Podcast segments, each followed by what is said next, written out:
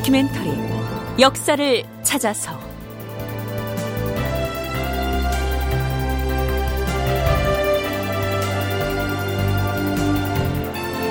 제 486편 만오천 군사로 여진을 응징하다.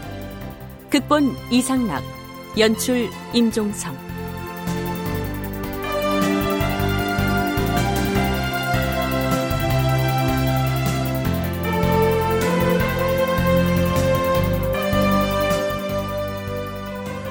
청취자 여러분 안녕하십니까? 역사를 찾아서의 김석환입니다. 서기 1433년 봄 조선의 여진 정벌 방침은 이제 돌이킬 수 없게 됐습니다. 무엇보다 세종의 정벌 의지가 강했습니다. 이때의 여진 정벌을 서쪽 방면으로의 정복 활동이라고 해서 서정이라고도 했는데요. 그러나 구체적인 출정 시기를 놓고는 의견이 분분했습니다. 이 시기에 세종이 정사를 논할 때 주로 의논 대상이 됐던 사람들은 영의정 황희, 좌의정 맹사성, 우의정 권진, 지신사 안숭선, 그리고 좌대원 김종서 등이었습니다.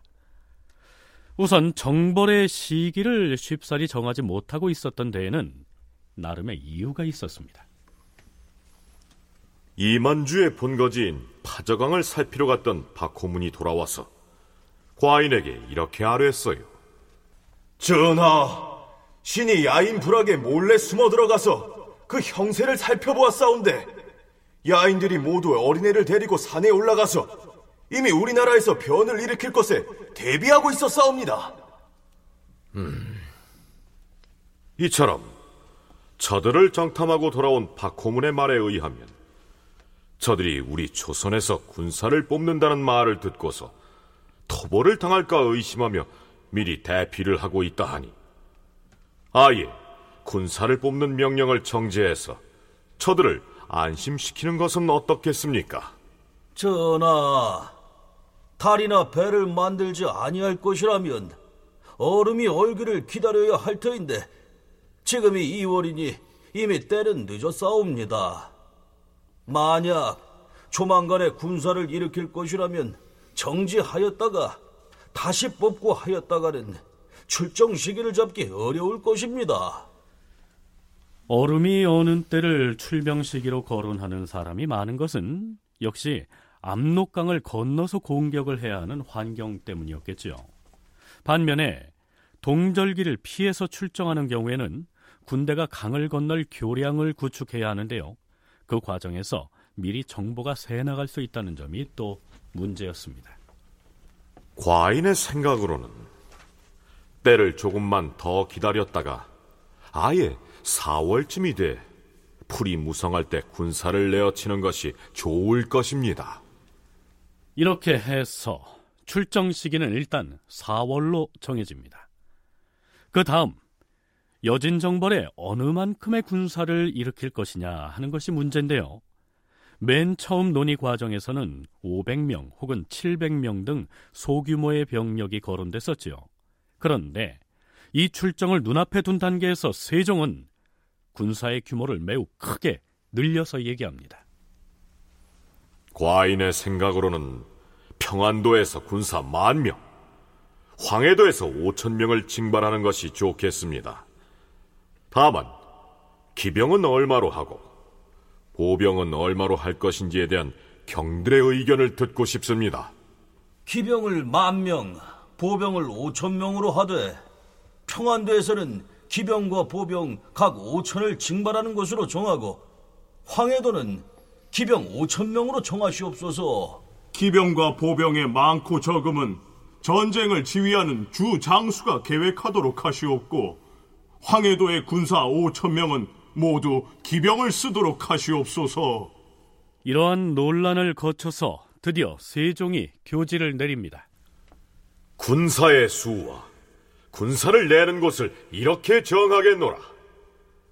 평안도에서 기병과 보병 합하여 만 명을 징발하고 황해도에서는 기병 오천 명을 징발하는 것으로 정하되 그 일을 맡은 자들은 당장 군사 일으키는 일에 착수하라. 모자라는 장수 한 사람은 이징석을 불러서 쓰도록 하라. 이리하여 만 오천 명의 대병력이 파저강의 야인 토벌에 나서게 된 것입니다. 그렇다면 애당초 몇백 명 단위로 논의되던 군사의 규모가 왜 이처럼 만 오천 명이나 되는 대병으로 확대됐고 또한 왜 기병 중심으로 편성이 됐을까요? 강원대 한성주 교수의 얘기를 들어보시죠. 부족들이 흩어져 있기 때문에 중심 부락들에 대한 정보들을 입수하게 되고 어, 기왕이 한 곳만을 정벌했을 경우에는 정벌에 효과가 없다고 판단한 거죠. 그래서 지금 이 기사도 보면은 어, 가장 특징적인 게 15,000명을 그 7개의 부대로 나눴는데 그 7개의 부대의 공격 목표가 다 다릅니다. 어, 그러니까 그 이쪽 지역에 대한 이제 정세 보고들이 들어오고 추장들이 여러 명이에요.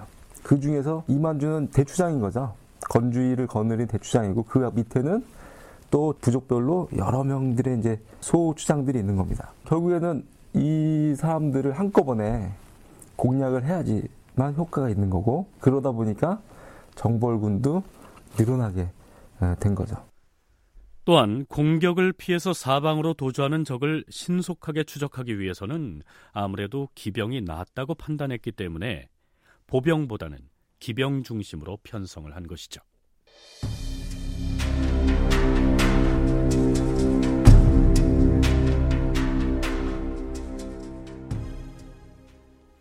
드디어 세종 15년 3월 10일 지신사 안숭선이 판승문원사 김청과 더불어 파저강을 토벌하는 성죄 방목을 지어서 올립니다. 성죄 방목이란 여진이 지은 죄상을 세상에 알리는 게시문을 의미하는데요. 쉽게 말하면 너희가 이러이러한 죄를 지었으므로 우리는 군사를 동원해서 응징하려고 하노라. 이렇게 선포하는 출정의 명분을 피력하는 선언문이 되겠죠. 이 성죄 방목을 지은 사람은 안승선과 김청이지만 토벌군의 총사령관격인 평안도 도절제사 최윤덕의 명의로 선포가 됩니다.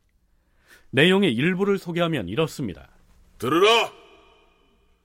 조선국 평안도 병마 도절제사 최윤덕은 요즘 변경에서 일어난 분란 때문에 이 직책을 부여받고서 왕명을 받들어 이방면을 제어하기 위해 나서노라.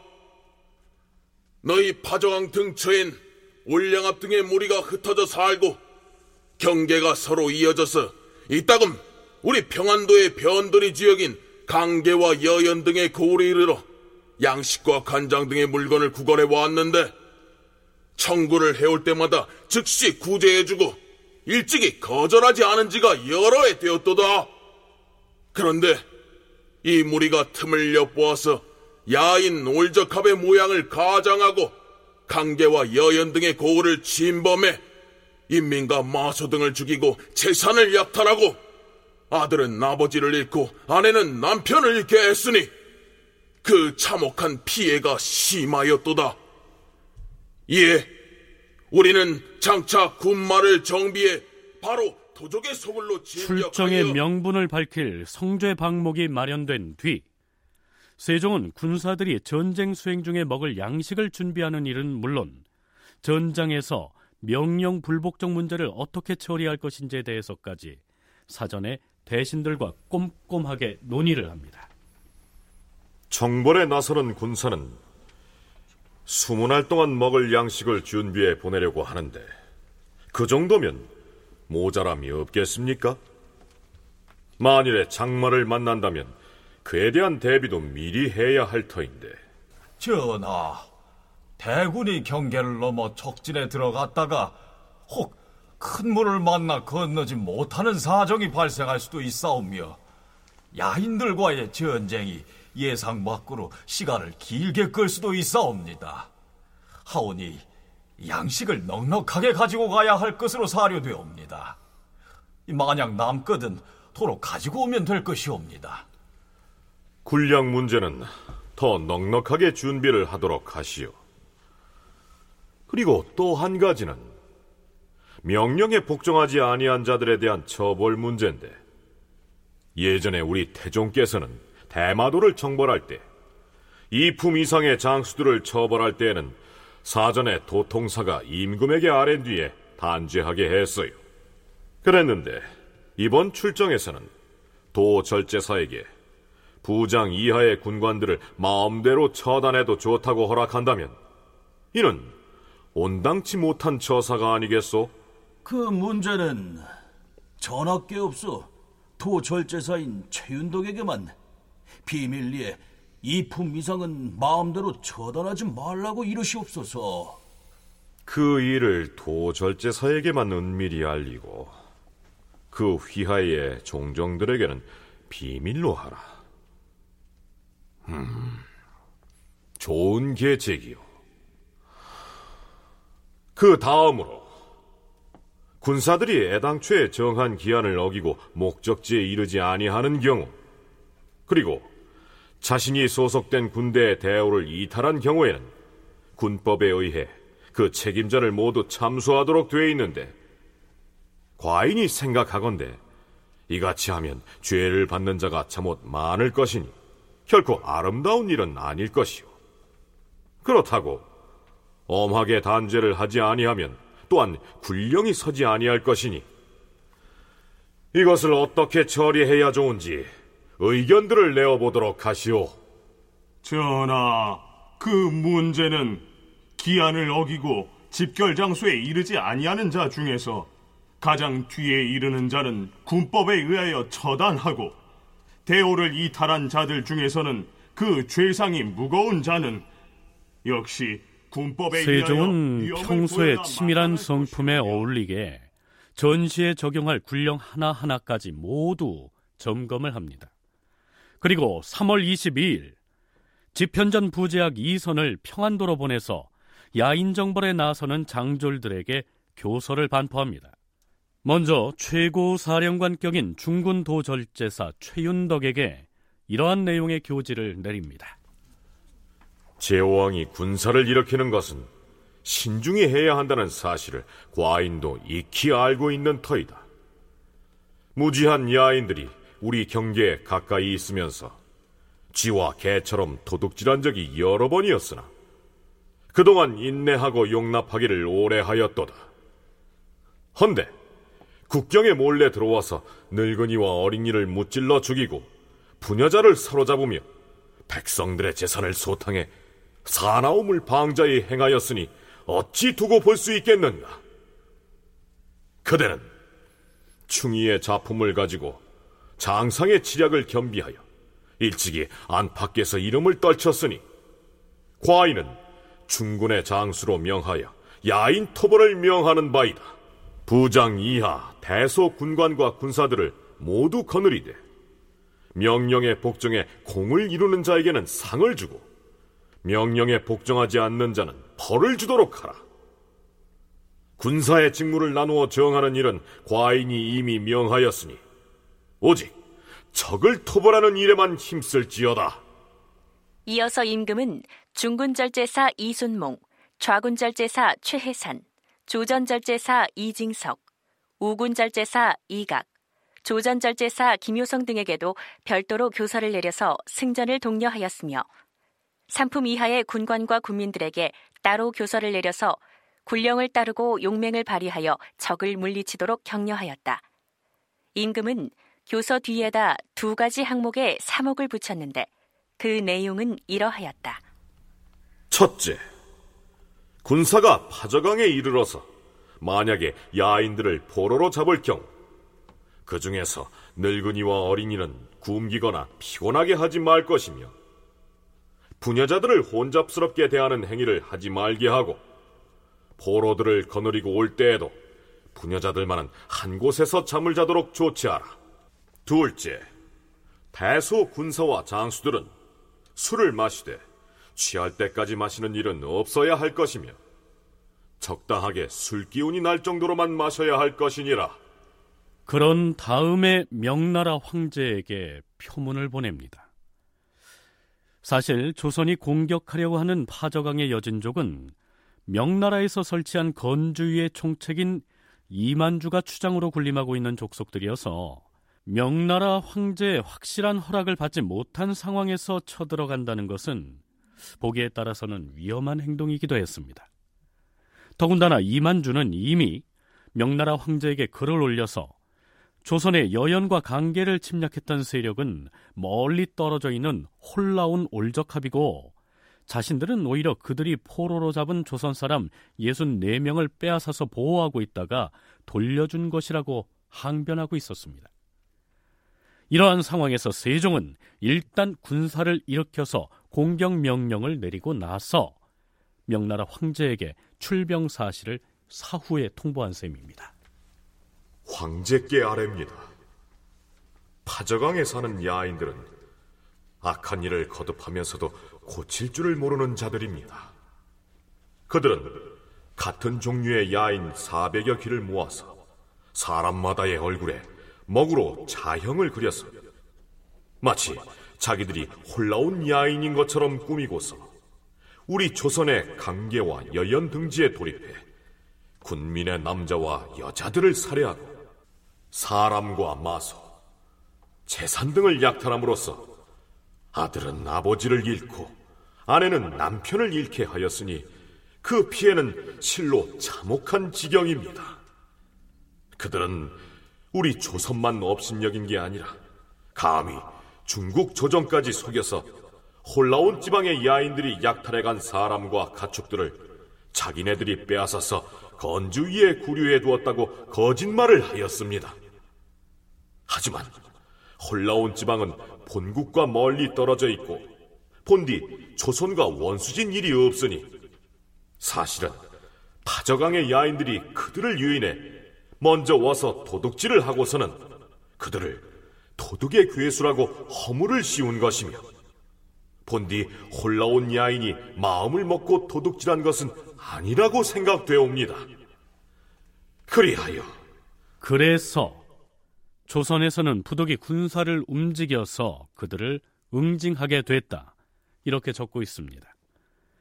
세종은 건주위의 이만주가 거짓말을 했다고 단정하면서 그 근거로서 그들이 과거에 했던 노략질 등의 사례를 하나하나 열거하고 있습니다.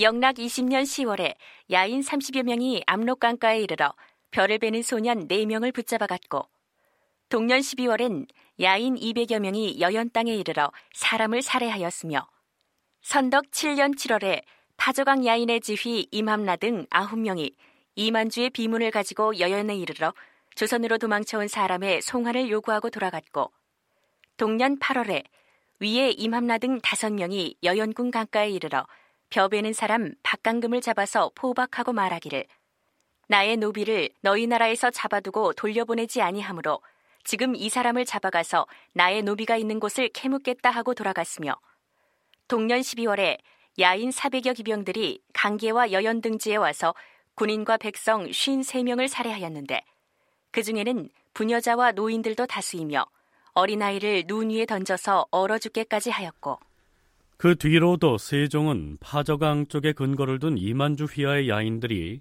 경계를 넘어서 조선으로 쳐들어와서는 이 저지른 만행들을 장황하게 거론하고 있습니다. 그 내용들을 살펴보면 혹시 명나라에서 조선이 억지로 명분을 만들어서 여진 정벌에 나선 것으로 이해하지 않을까 우려하는 기색이 엿보입니다.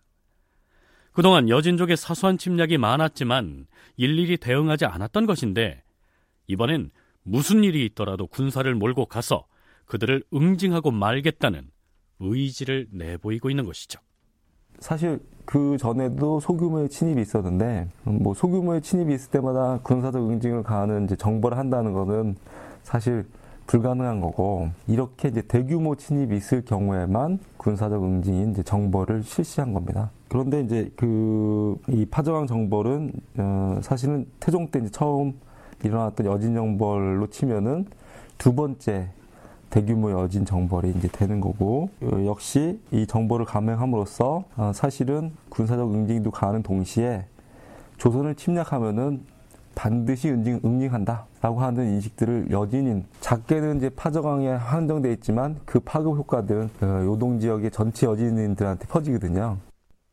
조선에서는 이때 파저강 유역의 여진 무리를 일벌백계로 응징함으로써 요동 지역 전체에 포진하고 있던 모든 여진족들에게 경종을 울리고자 했던 것입니다. 사실 이 지역 여진족의 경우에는 명나라에서도 나름대로 강력한 주도권을 행사할 목적으로 건주의를 설치해서 관리를 했던 것인데요. 그럼에도 불구하고 세종이 군사를 일으켜서 정벌을 감행하게 했다는 점은 평가를 해야 하겠죠. 그런데 뒷시기로 갈수록 여진족을 관리하는 주도권은 명나라 쪽으로 넘어가게 됩니다. 성신여대 오종록 교수의 얘기를 들어보시죠. 조선 내부에서의 정세 변화도 꽤 중요하게 작용을 합니다. 예, 말하자면 살인 세력이 대두한 것인데 살인 세력은 그 삼국은 정말 진심으로 정성껏 섬겨야 한다는 생각을 하고 있는 예, 그런 정치 세력이기 때문에 예, 과거에 조선에는 그런 사람들이 없지 않았지만 그런 주장을 하는 사람들이 정치 세력화할 정도까지는 아니었죠. 근데 이제는 이제 정치 세력화 되어서 그런 주장을 내는 상황이 되다 보니까 예, 조선에서는 결국 내놓고 명과 주도권 다툼을 하기가 더 어렵게 된 예, 그런 사정이 되었고 결국 전반적으로 15세기 말렵은 그 결과 여진족에 대한 주도권은 예, 명이 확고하게 주도권을 쥐고 끌고 나가는 그런 상황이 전개됩니다. 15세기 말쯤에 이르면 이른바 살림 세력이 등장하면서 중국을 깍듯하게 상국으로 떠받드는 사대 의식이 더욱 강화됐고 따라서 감히 중국에 맞설 엄두를 내지 못했기 때문에 여진에 관한 주도권은 명나라가 확고하게 장악하게 됐다. 이러한 얘기입니다.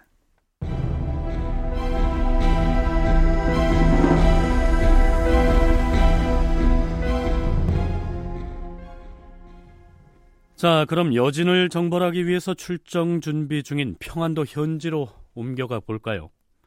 정벌군의 편성이 어떻게 이루어졌는지 살펴보기 전에 조선의 군대가 향했던 공격의 방향과 진로가 어떻게 되는지 오종록 교수의 설명으로 들어보시겠습니다. 그 당시에 이만주 휘하의 여진 세력이 거주하는 거점은 그 지금의 지반 지역 그러니까 옛날 고구려의 국내성이 있던 그 지역입니다. 그 지역에서부터 압록강의 지류인 그 파저강이라고 부르는데요. 그 당시 이제 정벌한 거를 파저강 야인 정벌 또는 파저강 여진 정벌 또는 예, 서쪽으로 가서 정벌했다 해서 서정이라고도 하고 예, 그런 식으로 호칭을 쓰는 걸 볼 수가 있는데 여하튼 파저강 줄기를 따라서 그 이만주 휘하 세력의 이제 거처들이 쭉 이제 형성이 되어 있었습니다. 예, 조선은 이 지역에 살고 있던 여진족 세력에 대해서 예, 군사적으로 응징을 하면서 한편으로는 가급적 그 주요 족장 세력들을 사로잡아서 이들로부터 확고하게 복속을 다짐받으려는 예, 그런 의도가 이제 있었던 것이죠. 공격이 개시되기 전인 3월 17일에 미리 강을 건너가기 위한 부교가 만들어지고 이어서 4월 10일에는 평안도에서 징발한 기병과 보병 1만 명과 황해도에서 온 기병 5천 명이 4월 10일에 일제히 강계에 집결합니다. 나는 평안도 도절제사 최은덕이다. 부장들은 각각 자신이 지휘할 장졸들을 거느리고 대열을 갖추어 정렬하라.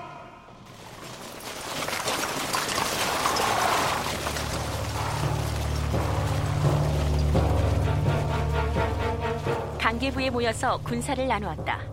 중군절제사 이순몽은 군사 2,515명을 거느리고 적의 우두머리 이만주가 거주하는 체리로 향하고 좌군절제사 최혜사는 2,070명을 거느리고 거여등지로 향하고 우군절제사 이각은 1,770명을 거느리고 마천등지로 향하고 조전절제사 이징석은 군사 3,010명을 거느리고 올라등지로 향하고 김효성은 군사 1,888명을 거느리고 임함나의 부모가 거주하는 체리로 향하고 홍사석은 군사 1,110명을 거느리고 팔리수 등지로 향하고 주장 도절제사 최윤덕은 군사 2,599명을 거느리고 임함나가 거주하는 체리로 향하도록 임무를 부여하였다. 보통의 전쟁과는 달리 15,000의 군사를 여러 갈래로 잘게 나눈 다음 무려 7방향으로 공격을 하는 것으로 진용이 갖춰집니다. 압록강의 주류인 파저강 유역의 여진족들이 복잡하게 흩어져 있기 때문에 부득이 부대 편성을 이렇게 할 수밖에 없었던 것이죠.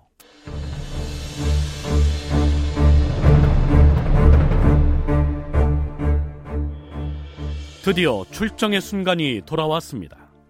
총사령관격인 최윤덕이 여러 장수들을 따로 불러 모은 다음 군령을 하달합니다. 장수들은 들으라. 이것이 무엇인지 아는가? 주상 전하께서 내리신 교서와 사목이다. 난 주장으로서 전하의 교서에 따라서 전투 중에 혹 조령을 어기는 자가 있으면 군법을 엄격하게 적용하여 죄를 물을 것이니 명심하라. 알겠는가? 예, 장군. 그러면 전시에 지켜야 할 군령을 반포하겠다. 먼저 강을 건너가서 적과 대적할 때엔 모든 장수들은 오로지 주장인 본관의 영을 따라야 할 것이다. 주장인 본관의 진영에서 이처럼 각을 한 통 불면 모든 장수들 역시 각을 불어 호응해야 할 것이다. 또한 대장의 깃발인 휘를 왼쪽으로 눕히면 왼쪽으로 진격하고 오른쪽으로 눕히면 오른쪽으로 진격한다.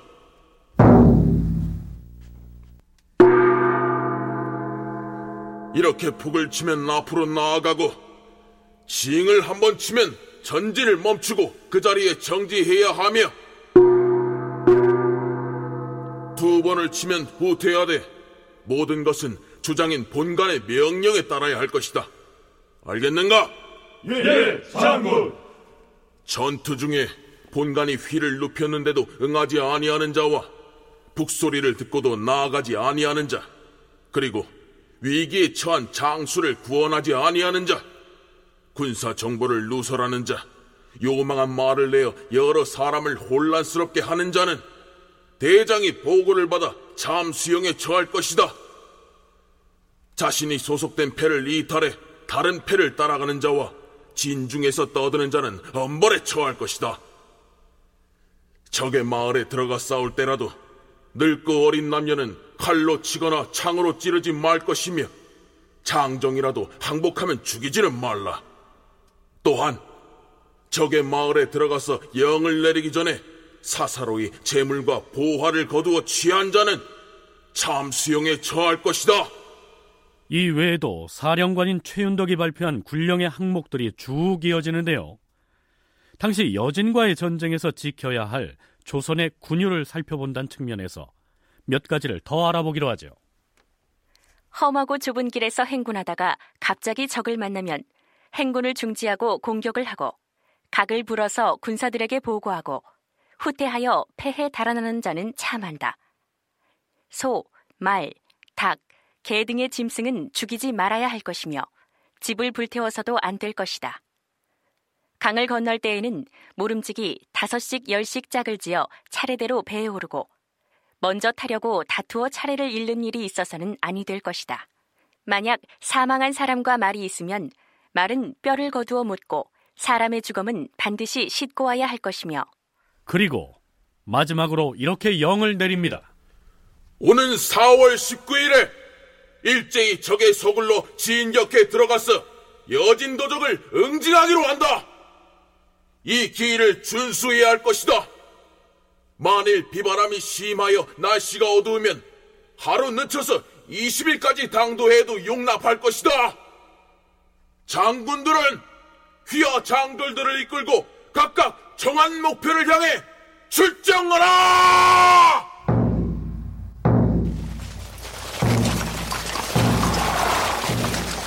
최은덕이 이제 도저제사로서 주장을 맡았는데 예, 최은덕이 지휘하는 부대가 그 중심지를 공격을 하되 왼쪽과 오른쪽 편으로 여러 부대들이 움직여서 별동대 형식으로 배후로 돌아가서 포위하는 전략을 세웠어요. 그래서 도망갈 길목들을 미리 자세히 파악을 해서 차단하고 그리고 이 중심 부락 말고 또 주변에 그 버금가는 그런 이제 부락들도 또 이제 공격을 하고 할 목표를 세워서 전략을 세워서 시행을 했는데 예, 전반적으로 보면 이 작전은 이제 성공을 했다고 볼 수가 있죠. 드디어 조선군은 압록강 지류인 파저강 유역의 여진족 본거지를 향해 출정합니다.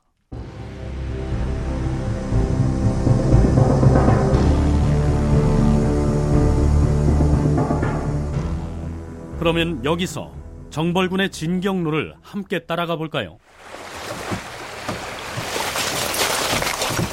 최윤덕이 소탄 아래 시번동구로부터 강을 건너 주둔지로 향하였다.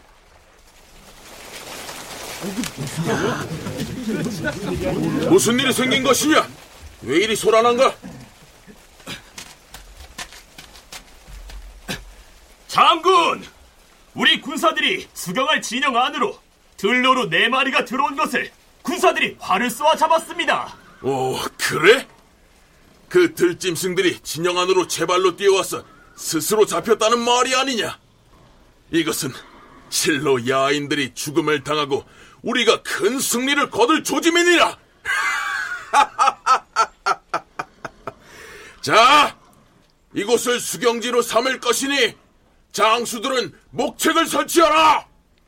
어허강가에 이르러 군사 600명을 주둔시키고 목책을 설치하였다.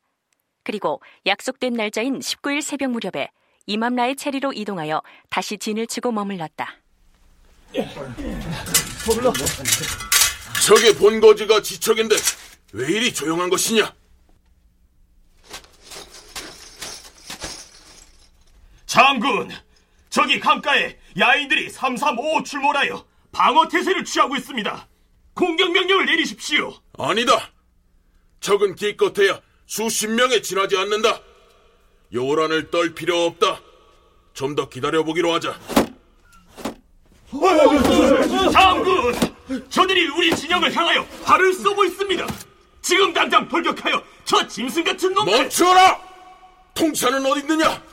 여진의 언어를 구사할 줄 아는 통차를 불러라! 장군, 부르셨습니까? 저자들을 향해 우리는 골라온 야인들을 응징하러 왔으니 활쏘기를 멈추라고 외치거라! 예, 장군. 체리의 야인들은 들으라! 우리가 군사를 거느리고 온 것은 너희들 때문이 아니다!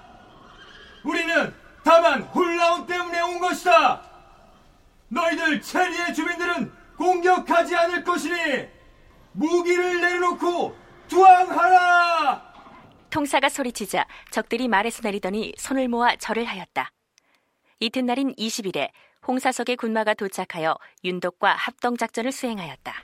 각군은 적의 속을 깊은 곳까지 진격하여 야인 도적들을 타격하되 투항하는 자들은 죽이지 말고 생포하라! 자! 진격하라!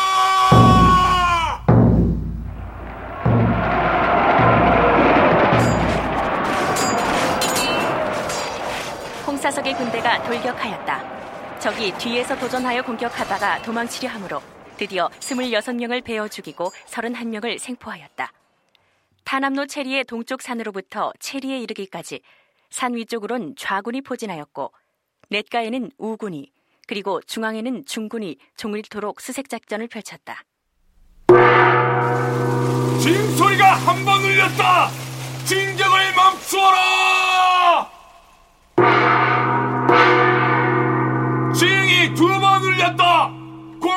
중지하고 철수하라! 군사들이 드디어 공격을 멈추고 물러나와 진영을 설치하였다. 뒤이어 녹각성을 설치하고 지자산군사 조봉명과 지재령군사 김ing 등으로 하여금 군사 1,400명을 거느리게 하되 포로들을 시켜서 길을 닫게 하였다. 전투 때문에 들에 난 풀이 모두 불타서 말이 굶주릴 지경이 되었다. 게다가 또 큰 비가 내리기 시작하니 최윤덕이 근심하여 하늘을 우러러 손을 모으고는 눈물로써 고하였다. 아, 저 짐승 같은 야인들은 우리의 변경을 침노하여 여러 해 동안 흉악한 짓을 많이 범하였으며 연전에는 혼라온을 불러들여 변경을 침범해 사람을 죽이고 가옥을 소탕하였으므로 내가 왕명을 받아 군사를 거느리고 죄를 묻고자 하는데 지금 하늘이 비까지 내려서 죄 있는 자들을 용서하고 무고한 우리를 괴롭히고 있으니 아 하늘이여 나의 죄가 있으면 알려주소서. 최윤덕이 고하기를 마치고 울자 잠시 후에 비가 그쳤다. 장군, 하늘이 가능하여 비가 그쳤습니다. 다시 공격에 나설 것이다. 홍사석, 최숙선, 마변자는 군사 1,500명을 나누어 거느리고 각 마을로 진격해 야인을 수색하라. 진격하라!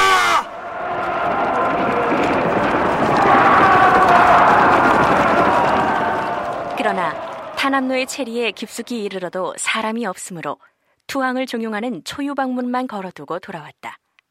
이윽고 김효성도 군사를 거느리고 와서 모였다. 정벌군의 공격은 이후로도 이어집니다. 도절제사 최윤덕이 세종에게 최종 보고한 파저강 야인 정벌의 전과는 이러합니다. 주상 전하, 4월 19일에 여러 장수들이 몰래 군사를 거느리고 가서 토벌을 마쳐 싸웁니다.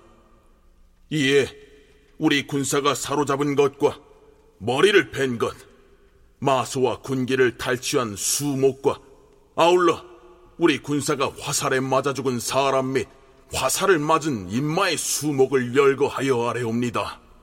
신이 사로잡은 남녀는 예순 두 명이며 사살한 적은 아흔 여덟 명이었고 정벌군의 주장이었던 도절제사 최윤덕의 보고에 따르면 사살한 여진 군사가 270여 명이고 포로로 잡은 인원 역시 270여 명인 것으로 집계됩니다.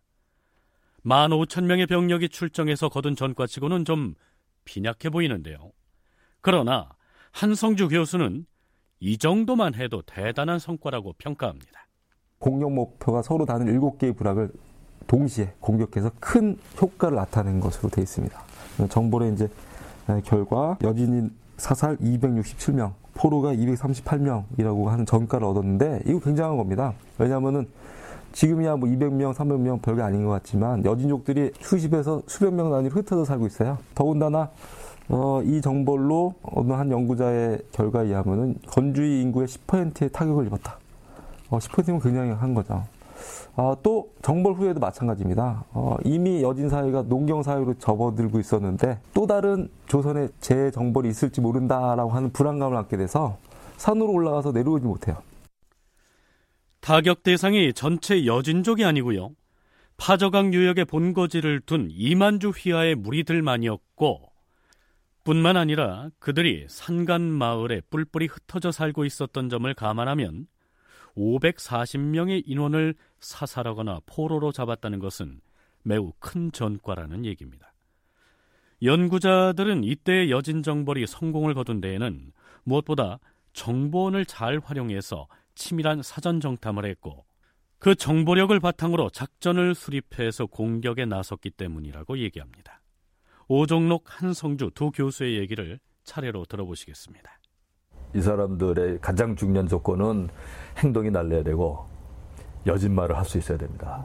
그래서 그 사람들이 가서 활동을 하더라도 여진족이 의심을 예, 하지 않을 정도로 여진말에 능숙하고 그들의 문화에도 익숙하고 그러면서 이제 날래게 행동을 해서 그쪽 지역의 정보들을 잘 이제 수집을 해서 그래 결국은 어느 지역에 어떠한 사람들이 얼마만큼 사느냐 하는 정보들을 다 파악을 했기 때문에 전체적으로 이제 그러한 그 전략을 수립을 하고 이제 전술을 채택하고 해서 일단 정벌에 들어갔는데 북방 정보력이 어, 상당히 우수했고 그 정보력을 바탕으로 한 어, 점은 오늘날에도 이제 시사한 점이 굉장히 크다. 그리고 어, 여진인들이 이 침입을 예상하지 못했을 정도였고 어, 이만주가 죽을 뻔합니다. 아홉 군데 창에 찔려서 아홉 군데 상처를 입었었거든요. 이거 거의 죽을 뻔했던 어, 이만주조차도 조선인의 정보를 어, 예상하지 못했을 정도로 기마부대를 중심으로 한 기동력과 기밀성 이런 것들이 상당히 우수했다라고 이제 당시에 정보월 결과를 평가할 수 있겠습니다. 파저강 여진족의 추장이자 당나라에서 세운 건주의 총책인 이만주가 부상을 당했다는 언급이 있었습니다. 이만주가 부상을 입었다는 내용은 뒷날 명나라의 선덕 황제가 세종에게 보낸 칙서에도 실려 있습니다. 원주의 도덕지위 이만주가 짐에게 사람을 보내와서 아뢰기를 홀라온의 야인이 사냥을 하다가 조선의 변방 백성들에게 말 20여 피를 도둑 맞았으므로 그 때문에 남녀 60여 명을 포로로 잡았고 오히려 이만주가 그 남녀 포로들을 조선으로 돌려보냈다고 하였다. 그리하여 조선의 국왕인 그대가 사람을 보내서 세 차례나 술과 예물을 가지고 가서 살해했다고 들었는데 지난 4월 19일에 벼랑간 조선의 군사가 쳐들어와서 노약질하고 공격하여 이만주를 쏘아 부상하게 하고 그 아내와 어린 것들을 죽였으며 또한 잡혀가고 죽은 부하 인민이 매우 많다고 하니 짐은 아직 이 일의 거짓과 참을 분명히 알 수가 없는 바이다. 명나라 황제는 세종에게 보낸 칙서에서 이렇듯 조선의 여진 정벌에 대해서 일정 부분 불편한 심기를 나타내고 있습니다. 그 문제는 나중에 언급하기로 하고요. 어찌됐든 파저강 야인의 추장인 이만주에게 부상을 입혀서 타격을 가했다는 사실 역시 조선이 거둔 전과 중의 하나라고 평가할 수 있겠죠.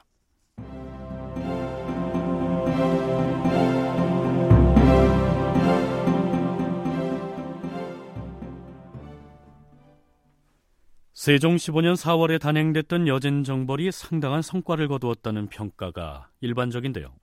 그러나 조선 정벌군의 작전이 애당초 전략대로 척척 맞아 돌아간 것만은 아니었습니다. 총사령관격인 최윤덕의 1차 보고 중에 이런 대목이 눈에 띕니다. 최윤덕은 이순몽이 자신의 명령을 기다리지 아니하고 먼저 순사를 이끌고 간 것과 최예산의 군사가 애당초 모이기로 한 기한에 미치지 못한 것, 그리고 이징성 역시 영을 기다리지 아니하고 먼저 간 일들을 들어 이들을 탄핵하였다. 이순몽이 이끄는 그 별동대를 중심으로 해서 예, 공을 탐내면서 먼저 움직인 그런 것이 있고 어디는 또 제대로 기한에 맞추어서 그 약속한 곳에 도착하지 못한 부대도 있고 그러면서 예, 문제들이 생겼습니다. 하나는 먼저 움직인 부대가 있기 때문에 여진족이 상황을 파악해서 예, 도망을 가게 되면서 결국 주력이 여진족 그 이만주 세력 중심 거점에 도착하기 전에 중요한 족장 세력들은 다 도망가 버려서 빈 그런 상태가 예, 나타나게 됐죠. 그리고 한편으로는 차단을 해야 할 그런 병력은 차단할 곳에 가 있지 못했기 때문에 그걸 제대로 차단하지 못한 그런 상황이 된 거죠. 총사령관, 즉 주장인 최윤덕과 부장들 사이에 약속이 지켜지지 않아서 결과적으로는 파저강 여진족 중에서 주요 족장급 실세들을 놓친 결과를 가져왔다는 얘기입니다. 자, 이제 여진정벌에 공을 세운 사람들에 대한 대우 문제를 비롯해서 그 뒤처리 과정을 살펴보기로 하죠. 그해 5월 11일 세종은 지신사 안숭선에게 명해 영의정 황희, 좌의정 맹사성, 우의정 권진 등 삼정승을 편전으로 부릅니다. 이번 정벌에서 야인들로부터 마소를 비롯해 상당한 재산을 노획했는데 그 노획물을 어찌 처결했으면 좋겠습니까? 전에 여연 지역에서 야인들에게 도둑을 맞아 파산한 주민들에게 나누어 주고 그 말 중에서 크고 잘생긴 놈은 종마로 삼는 것이 어떻겠어요? 그리 하시옵소서. 상교가 지당하옵니다. 상교가 지당하옵니다. 최윤덕이 아랜 바에 의하면 이번 정벌의 좌군 절제사를 맡았던 최해사는 강을 건너는 시일을 도 절제사가 정한 대로 하지 아니하고 이튿날에야 건넜으며 또한 행군을 지체하는 바람에 야인들이 미리 알고 도망을 해버렸다고 했어요. 그리고 그 전과를 보더라도 천여 명이나 되는 군사를 이끌고 출정한 장수로서 다른 장수에 비해 죽이거나 얻은 것이 매우 빈약합니다.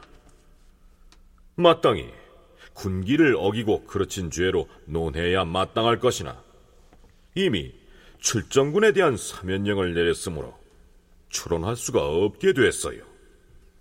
하지만 다른 장수와 같이 논공을 해 상을 줄 수는 없을 것 같은데 형들의 의견을 듣고 싶습니다. 전하, 이번 원정길에 우리의 군사가 대부분 안전하게 돌아왔고 주장인 최윤덕이 적을 베고 잡은 수가 워낙 많사오니 최산에게도 상을 내리시는 것이 좋겠사옵니다. 음, 우의정의 생각은 잘 알겠어요. 영의정은 어찌 생각하시오? 만약 전하께서 사면력을 내리지 아니하셨다면 마땅히 군기를 지키지 못한 죄로 최해산 등을 다스려야 할 것이옵니다. 비록 사면령으로 인하여 죄를 면하였다 할지라도 상을 줄 필요는 없사옵니다. 하오나 최해산의 휘하 군관 중에서 적을 많이 베어서 공을 세운 사람들에게는 상을 주는 것이 좋을 것으로 사료되옵니다. 음, 그 문제는 과인이 알아서 처결하지요. 그리고 예전 기해년에 대마도를 정벌하고 도통사 유정현이 돌아올 적에는 대원 유영을 보내서 맞이하게 했고 도채찰사 이종무가 돌아올 적에는 그때 과인이 상왕을 모시고 직접 낙천정에 나아가 맞이해 위로했어요. 지금 파저강을 정벌한 것이 대마도 정벌에 비해 그 공이 갑절이나 되는데 최윤덕, 이순몽, 이징석, 최혜선 등이 돌아오는 날에 어떻게 맞이하는 게 좋겠습니까? 과인의 생각으로는 최윤덕은 과인이 친히 모화관에 나가서 맞이하고 이순몽 이하는 대군이나 대신으로 하여금 나가서 맞이하게 하려고 하는데 형들의 의견은 어떻습니까? 전하, 대마도 정벌 때에 상왕께서 이종모를 낙천정에서 맞이해 위로한 것은 우연히 낙천정에 행차를 하셨다가 마침 이종모가 도착한 것이지 유정현과 다르게 대접하려고 한 것이 아니었사옵니다. 또한 이번에 정벌한 것은 큰 전쟁도 아니오며 다만 작은 도둑을 친 것뿐이오니 전하께서 나가서 맞이할 필요는 없을 것이옵니다. 최윤덕은 지신사로 하여금 맞아서 위로하게 하시옵고 이순몽 이하는 지편전 관원으로 하여금 맞아서 위로하여도 그들에겐 큰 영광이 될 것이옵니다. 그렇다면 그리 하시오. 앞에서 세종은 이때의 여진 정벌이 대마도 정벌 때보다 훨씬 큰 전과를 올렸다고 평가하고 또한 정벌을 총지휘했던 최윤덕을 임금 자신이 직접 나가서 맞이하고 싶어 할 정도로 여진 정벌의 성과에 고무돼 있었음을 알 수 있습니다. 그 다음은 포로로 잡은 사람들이나 귀순한 여진인들을 어떻게 대우할 것이냐 하는 문제인데요. 특기할 만한 것은 조선 조정에서는 이미 여진 정벌을 계획하는 단계에서부터 여진족의 족장 등을 사로잡거나 혹은 귀순해 올 경우에 그들을 어떻게 대접할 것인지를 놓고 매우 진중한 논의를 했다는 사실입니다. 일반적으로 다른 나라로 쳐들어가는 전쟁을 준비하면서 사전에 그 포로들에 대한 대우 문제를 의논하는 일은 없을 텐데요. 비록 여진을 정벌하기 위해서 출정은 했지만 그들을 물리쳐서 패망시키려는 것이 아니라 어떻게든 포용하려는 조선 조정의 의지를 읽을 수가 있는 대목입니다. 예, 기본적으로는 우선 숙소를 어떻게 할 것이냐. 가장 박하게 대우하는 경우에는 아예 저 숙소도 제대로 주지 않는 것이고 두 번째는 숙소를 줬다 하더라도 음식을 해 먹고 어쩌고 하는 거는 그들에게 딸린 종자들이 뭐 저 음식물을 스스로 그 갖추어서 먹고 살아야 되고 거기서부터 조금 올라가면은 식물들 의복 이런 것은 제공해주되 그것을 조리하고 어쩌고 하는 것은 다 그들이 거느리고 온 사람이 하는 거고 좀 더 올라가면은 방에다가 음식 해주고 하는 사람 다 제공해주고 물론 옷까지 이런 거 다 제공해주고 벼슬도 내려주고 등등 하는 거죠. 그러니까 접대하는 수준은 여러 가지가 있습니다. 그런데 여진에서 잡아온 포로를 어떻게 처리할 것이냐를 결정할 때 눈치를 살펴야 하는 쪽이 있었습니다. 다름 아닌 명나라 황제였습니다. 전하, 옛날 경인년에 동북면에서 포로로 잡아온 올량함을 오래지 아니하여 돌려보낸 바 있사오며 또 기해년에 대마도에서 사로잡은 사람 역시 일본 본토로 돌려보내 싸웁니다. 이번에 파저강에서 잡아온 사람들이 이 사실을 거론하면서 반드시 돌려보내달라고 청할 것이옵니다. 만약 파저강 사람들이 중국의 황제에게 주청을 하여서 황제가 그들을 돌려보내라는 조서를 우리에게 내리면 어찌 되겠사옵니까? 황제의 조서를 받고 나서 우리가 풀어준다면 자신들을 해방시켜준 은혜가 중국에서 나왔다 여길 것이기 때문에 저 파저강의 포로들은 우리나라를 고맙게 여기지는 아니할 것이옵니다. 그렇다고 잡아온 포로들을 무턱대고 다 풀어보낼 수는 없는 일 아닙니까? 주상 전하, 우선 나이가 많은 늙은 포로 한두 사람을 돌려보내시옵소서. 그들을 방면하면서 우리가 파저강을 토벌한 이유를 잘 설명하고 만약 성심으로 귀순을 하면 그 처자들까지 모두 돌려보내고 처음과 같이 대접할 것이라고 효유해서 그들의 뜻을 떠보는 것이 좋을 것으로 사료되옵니다. 경의 말이 옳습니다. 그렇게 하지요. 이렇게 해서 늙은 포로 두 사람을 평안도의 강계 절제사에게 보냅니다. 명나라 사신이 황제의 칙서를 가져오기 전에 선수를 쳐서 우선 노인 두 사람을 돌려보낸 것이죠. 그리고 그 취지를 적은 사목을 함께 보냅니다. 거기엔 이러한 내용이 담겨 있었죠. 너희들은 우리나라 가까운 경계에 뭉쳐 살면서 매양 은혜와 구휼을 받아 생활을 하고 있으니 당연히 은덕을 감사히 생각해야 할 것이다. 그런데 이제 너희들이 중국 사람을 노력하여 종으로 삼았으며 종이 됐던 자들이 본국으로 도망해 온 것을 본국에서 중국으로 돌려보냈는데 이것은 너희들에게 혐의가 있어서가 아니라 배국을 섬기는 떳떳한 이해절이기 때문이다. 너희들이 이것을 이해하지 아니하고 원한 말을 품고 홀라온을 유인해서 우리의 변경 마을을 침범해 인민을 죽이고 사로잡으며 또 재산과 마소를 약탈하고 심지어 품속에 있는 어린아이를 눈 위에 버려두었으니 그 악함이 너무나 심하도다. 그래서 부득이 군사를 일으켜서 정벌에 나서지 않을 수 없었다는 점을 설파합니다. 다큐멘터리 역사를 찾아서 다음 주 이 시간에 계속하겠습니다.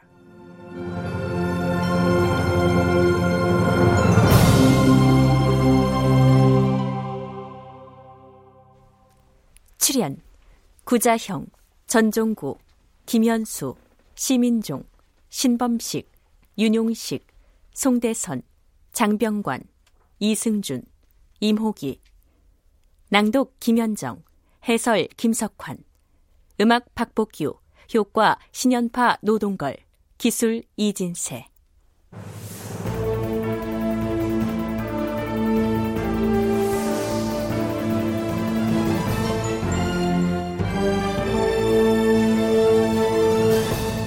다큐멘터리 역사를 찾아서 제 486편 만오천 군사로 여진을 응징하다 이상락극본 임종석 연출로 보내드렸습니다.